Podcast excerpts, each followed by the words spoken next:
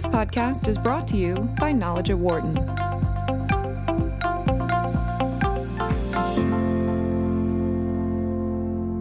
Our guest today is Robert C. Hughes, a professor of legal studies and business ethics at Wharton.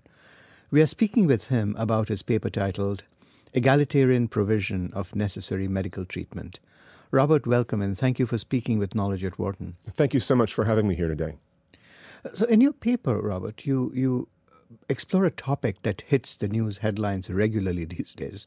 It's the need to provide necessary medical treatment in an egalitarian way to everyone, regardless of their capacity to pay. What inspired you to study this topic?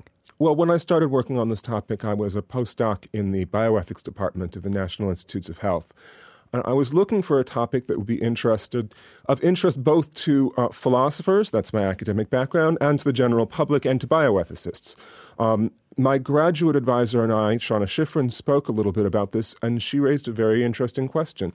Suppose we agree that we should have universal health insurance in this country. Of course, we don't agree, but suppose we agreed that. Um, should we allow people to top up with supplemental insurance or um, buy private services in other ways? Or should we have the same for everyone? And I thought, this is an important question. It's an interesting question. And I don't know what I think. I don't know what the right answer is. And I needed to turn to some more abstract principles of moral philosophy and political philosophy in order to find an answer. So you write in your paper that different countries, especially Canada, the UK, Australia, have all they've all dealt with this issue in different ways. So what are some of the pros and cons to the approaches they have taken? So the British model, which is also the Australian model, is to have uh, a, a, public system uh, that covers everybody. Uh, but to allow people to buy uh, private supplemental insurance. And uh, it works differently in those two countries, but in both the UK and the Australia, there are quite a, and Australia, there are quite a lot of people who buy uh, supplemental private insurance. Canada does, does things some, somewhat differently. Uh, there's a they have Medicare for all. That is what their national health insurance system is called. It's called Medicare. And um, though they haven't completely outlawed private insurance, there's some obstacles. So at the federal level, um, there's uh, limits on uh, what payments doctors can t- take. If they take public insurance, they can only take public ins- insurance. And at the provincial level, some provinces have prohibited uh, coverage that duplicates uh, coverage that the public system covers, uh, and that prevents people from using private insurance to skip the queue for things like joint replacements. So there's a pressure in Canada towards a single tier system where everyone is getting the same quality of care. What are the pros and uh, cons of these approaches? Well, the big benefit of the UK or the Australian system is uh, is autonomy. Uh, we think that people should be free to spend their money on, on cars or vacations or big houses. Why shouldn't they be able to spend their money on their health? That seems like a good thing to spend your money on. Um, the benefit of the Canadian system has mostly been understood in terms of the p- political pressure to improve care for the less well off. So, if everyone is getting the same, uh, the uh, uh, wealthier people who have somewhat more political influence are likely to use that influence to make sure that that universal system is a really good system. My work brings out uh, an advantage to the Canadian approach, broadly speaking, that uh, hasn't been recognized before. Uh, and that is that it actually addresses a liberty concern. Mm-hmm. If um, money controls access to certain expensive but life saving or otherwise medically necessary treatments, then for people who don't have enough money to pay for those treatments, the ability to get it depends on whether they can persuade someone to give them money.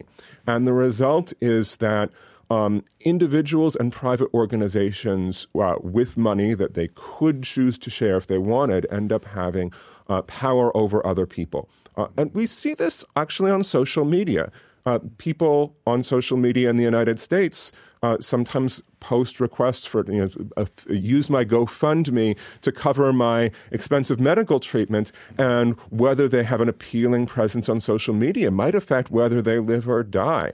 If you have an egalitarian healthcare system, a single tier healthcare system, that kind of dependence and that kind of potential domination uh, doesn't appear.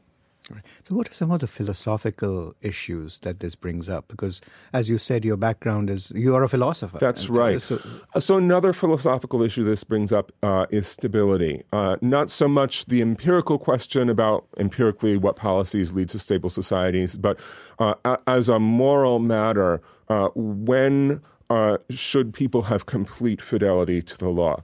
Uh, there's a moral dilemma that people face when they can't afford health care that they need or their dependents need. Um, and uh, they're- uh, may face a dilemma about whether to steal in order to get it. There's actually a very famous psych experiment where people are asked uh, what's called the Heinz dilemma. Heinz is a man whose wife is dying, and there's only one drug that can save her, and there's only one druggist who sells that drug. This is a hypothetical, of course. And uh, the druggist is cost, uh, charging 10 times what it costs to make the drug. Uh, 10, and he's the one who makes the drug, so it's 10 times what it cost him. Uh, and Heinz goes to the druggist and says, I'll pay you half now, and I want, can I buy the, can I owe you the rest? I will pay you. And the druggist says, No, I want the money now. Well, now there's only one way to save uh, to save uh, his wife, uh, and it's called the Heinz dilemma because it's a dilemma, and reasonable people disagree about what Heinz should do in this situation. The Heinz dilemma is gone if money doesn't control access to genuinely life-saving medical care. Uh, so there's a way in which the uh, moral duty to respect others' property, the moral duty to um, uh, obey the law generally is strengthened if we have egalitarian access to medical care. so um, looking at some of the major takeaways from your research, could you highlight that for our listeners? And also, how, how do your findings have a bearing on the debate on Medicare for all that's going on right here in the United States in the run up to the presidential election next year? Absolutely. So, the central finding of, of this article is that it, it's morally necessary to make sure that people's finances don't affect their ability to get truly medically necessary treatment. That means things that prolong life significantly, things that address serious disabilities, things that address serious forms of suffering. Um, i- i- if some people can afford private hospital rooms and other people can't, that's fine. Um, so, what are the implications of this? First, we should have universal health coverage. We don't have that yet in this country. Uh, and second, if we can't afford uh, to pay for medically necessary treatment for everybody who needs it, um, then we might need to take some uh, some very expensive medically necessary treatments off the market to prevent this kind of private dependence from happening. Um, what are some ways of uh, achieving this? Uh, one way of achieving this is to abolish uh, private insurance and institute Medicare for all. Uh, that is uh, one of the policy uh, positions uh, uh, that's being considered in the current uh, Democratic uh, primary.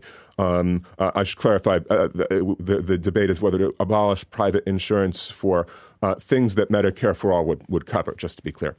Um, that's not the only possibility. Another possibility would be to have a system of subsidized private health insurance uh, where uh, the health insurance uh, is available to everybody. The government makes sure, makes sure that everyone can afford it. And the insurance companies are competing on price, competing on convenience, but not competing on what services are offered. Or maybe competing on things like whether they cover private hospital rooms, but not on whether they cover life saving things or not.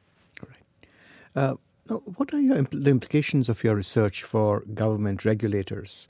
Uh, and what role can they play in ensuring that private citizens don't have the power to make life and death or sickness or health and health decisions for people who can't afford to pay for it? Well, I think the change needs to happen at a, a, a, legislative level. It's not something that someone who's in an executive agency currently is in a position to, to do anything about right now. Right. Um, uh, but there are, again, two, two main approaches that could be taken. And one would be to have a single payer system. And the other, uh, another I suppose there's a third option. Uh, a, a, second option is, as I just discussed, to have subsidized uh, single uh, su- subsidized private insurance where there's not a single payer, there's multiple payers, and a third would be to just have a national health service. I, I doubt that's what we want in this country. I think the first two of those options seem to fit more with American culture. And do do you feel that if the state does provide uh, public insurance, that some people should be allowed to opt out or to buy supplementary insurance or to pay for some services out of pocket? No. Okay. Yeah, that's that's the main conclusion of the research. It's in, in order to prevent this kind of private dependence, we need to uh, make sure that necessary care is is provided to everyone without regard without ability to pay. I suppose if there were, you know, we had private systems, and I, I, don't suppose this would be fine. If we had a public option, this is one another candidate uh, right. option in the debate. If we had a public option and private health insurance option, and they covered the same services, and everyone could afford whichever one they wanted, and we said, "Do you want public insurance? Do you want right. private insurance?" And we let people choose. That sounds great. That sounds that sounds fine. Right. Uh, but is a problem if there's a life saving treatment that you can only get by paying for it uh, with uh, with private money. And, and that's because it would not be equitable if it were done in that way. I don't want to think of it in terms of equity. I want to think of it in terms of power. Right. Uh, people who can't afford the, the, the expensive life saving things are dependent on whether they can get the charity from a relative, from strangers on social media, from a wealthy individual or a charitable organization. And there's a problem with that dependence. Actually, there's probably multiple problems with that dependence. I, would like to come back to the question of power, which I think is very fascinating. But before that, I, I wonder what implications does your research have for other stakeholders in healthcare, like uh, private insurance firms, healthcare providers, or the pharma companies? Uh, what do you think leaders in these industries could do to support egalitarian provision of healthcare for med- necessary medical treatment? I think there's one very important thing that they can do, and this goes for corporate leaders, it goes for uh, leaders in, in the nonprofit sector, it goes for leaders in unions, uh, and that is to support the, uh, a good public policy. And as, as we've discussed, there's multiple options for good public policy, so there's certainly room for a lot of disagreement. But it's very important that leaders in all of these sectors uh, not stand in the way of universal health care uh, that they not advocate for a tiered system mm. and that they instead advocate for one of the different options, and there are several options, uh, that would uh, make sure that everyone is uh, getting the same care, at least where it comes to life saving things and other things that are genuinely, seriously necessary. Um, that's the main thing that can be done. I don't think that private action alone can solve this problem mm. because the problem is private individuals and private organizations having the discretion to decide who gets which things they need to survive. Uh, certainly, there are important ethical questions in the system we have about what to do with that power when you have it. Of course, charity is great. Of course, it's uh, desirable for pharmaceutical companies to make thoughtful decisions about how they price their medications. Mm-hmm. Um, that's an extremely complicated and difficult topic, mm-hmm. uh, but ultimately the government is going to uh, have to be involved. But of course, in our society, public advocacy is part of our system and an important part of our system. Right. Now, coming back to the question of power that you brought up before, so to the degree that you know egalitarian access to medical treatment is a matter of power, do you believe that a bottom up approach uh, involving local communities and unions, etc., would provide better social outcomes than a top down approach? So there are two issues here, one of them is how care is provided, and the other is who decides what's covered for everybody, and how is that decision made.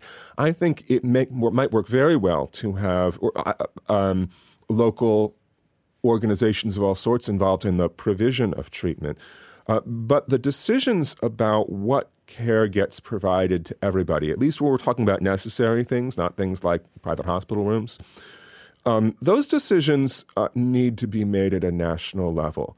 Um, let's imagine that this was instead made at a local government level. So Philadelphia, New York, Scranton might all have a different list of things that they cover then whether you get to move to New York or Philadelphia or Scranton might affect whether you get what your health needs. Um, and since money affects what city you can live in, the problem of private dependence just reappears at a different level. It's whether someone will let you move in with them, whether you've got a relative, um, whether you can get a donation. You could have a GoFundMe for Let Me Move to New York and get on their wonderful local health plan. Uh, the, the same problem arises. So we really need this to be at a national level where we make decisions. These are the medically necessary treatments that we're going to make sure that everyone can get. Sure. Uh, now, you write in your paper that some people, especially those who have good private insurance, may be uncomfortable with uh, your research and its findings. Uh, what could you say to make them a little more comfortable with your arguments? So, two things. One, and I would say this mainly to the um, people in the United States, um, think about what the effects would be of uh, instituting uh, universal egalitarian health care in the United States. Is that going to make your health care different? It might, depending on how we institute it. Could it be disruptive? Sure, it could be disruptive. But is it likely to reduce the quality? Probably not very much, if at all. Uh, we can certainly afford in this country to provide a, a good level of health care to everybody. A second point has to do with social stability. Think back to that issue of the Heinz dilemma and the fact that right now there are people who this for whom this isn't hypothetical. They actually do face uh, a choice of getting money in some illegal way, whether it's stealing or something else, uh, um, and doing without health care for themselves, doing without health care for their children, doing without health care for their spouses. Um, uh, of course, the threat of the criminal legal system is a deterrent, uh, but we would have more social stability if people didn't face that choice, if everybody got necessary medical care on an equal basis. Um, I think we all have an interest in uh, social stability. I think we all have an interest in people having respect for law. Uh, and it's a lot easier to have respect for law when we don't face these kinds of d- dilemmas. Absolutely. Uh, one last question, Robert, and that's uh, what future questions of study do you have in mind to build upon this research? So one of the projects that I'm working on now is on pricing, uh, sorry, on uh, pricing in the pharmaceutical uh, industry. Um, as we all know, uh, there have been recently some pharmaceutical companies that have raised prices on certain uh, drugs and devices in spectacular ways um, that created some, some scandal in the media. And I'm trying to develop an account of fair pharmaceutical pricing that, on the one hand, acknowledges the outrage and recognizes the outrage is in many cases valid, but also recognizes that pharmaceutical companies spend a lot of money on drug development. It's an extremely risky activity. Um, it's necessary to try dozens of candidate drugs in order to get one that works and is sellable.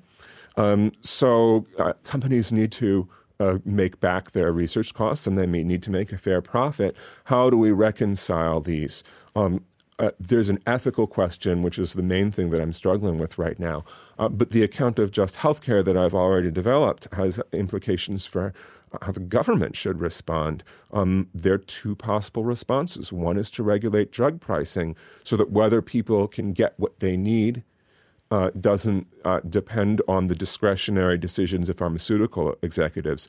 The other would be to subsidize uh, the purchase of uh, medically necessary pharmaceuticals, and then that wouldn't necessarily involve direct re- regulation of uh, pricing. It might, um, uh, but that would be another way of making sure that people get what they need, um, regardless of what decisions individual companies' executives make.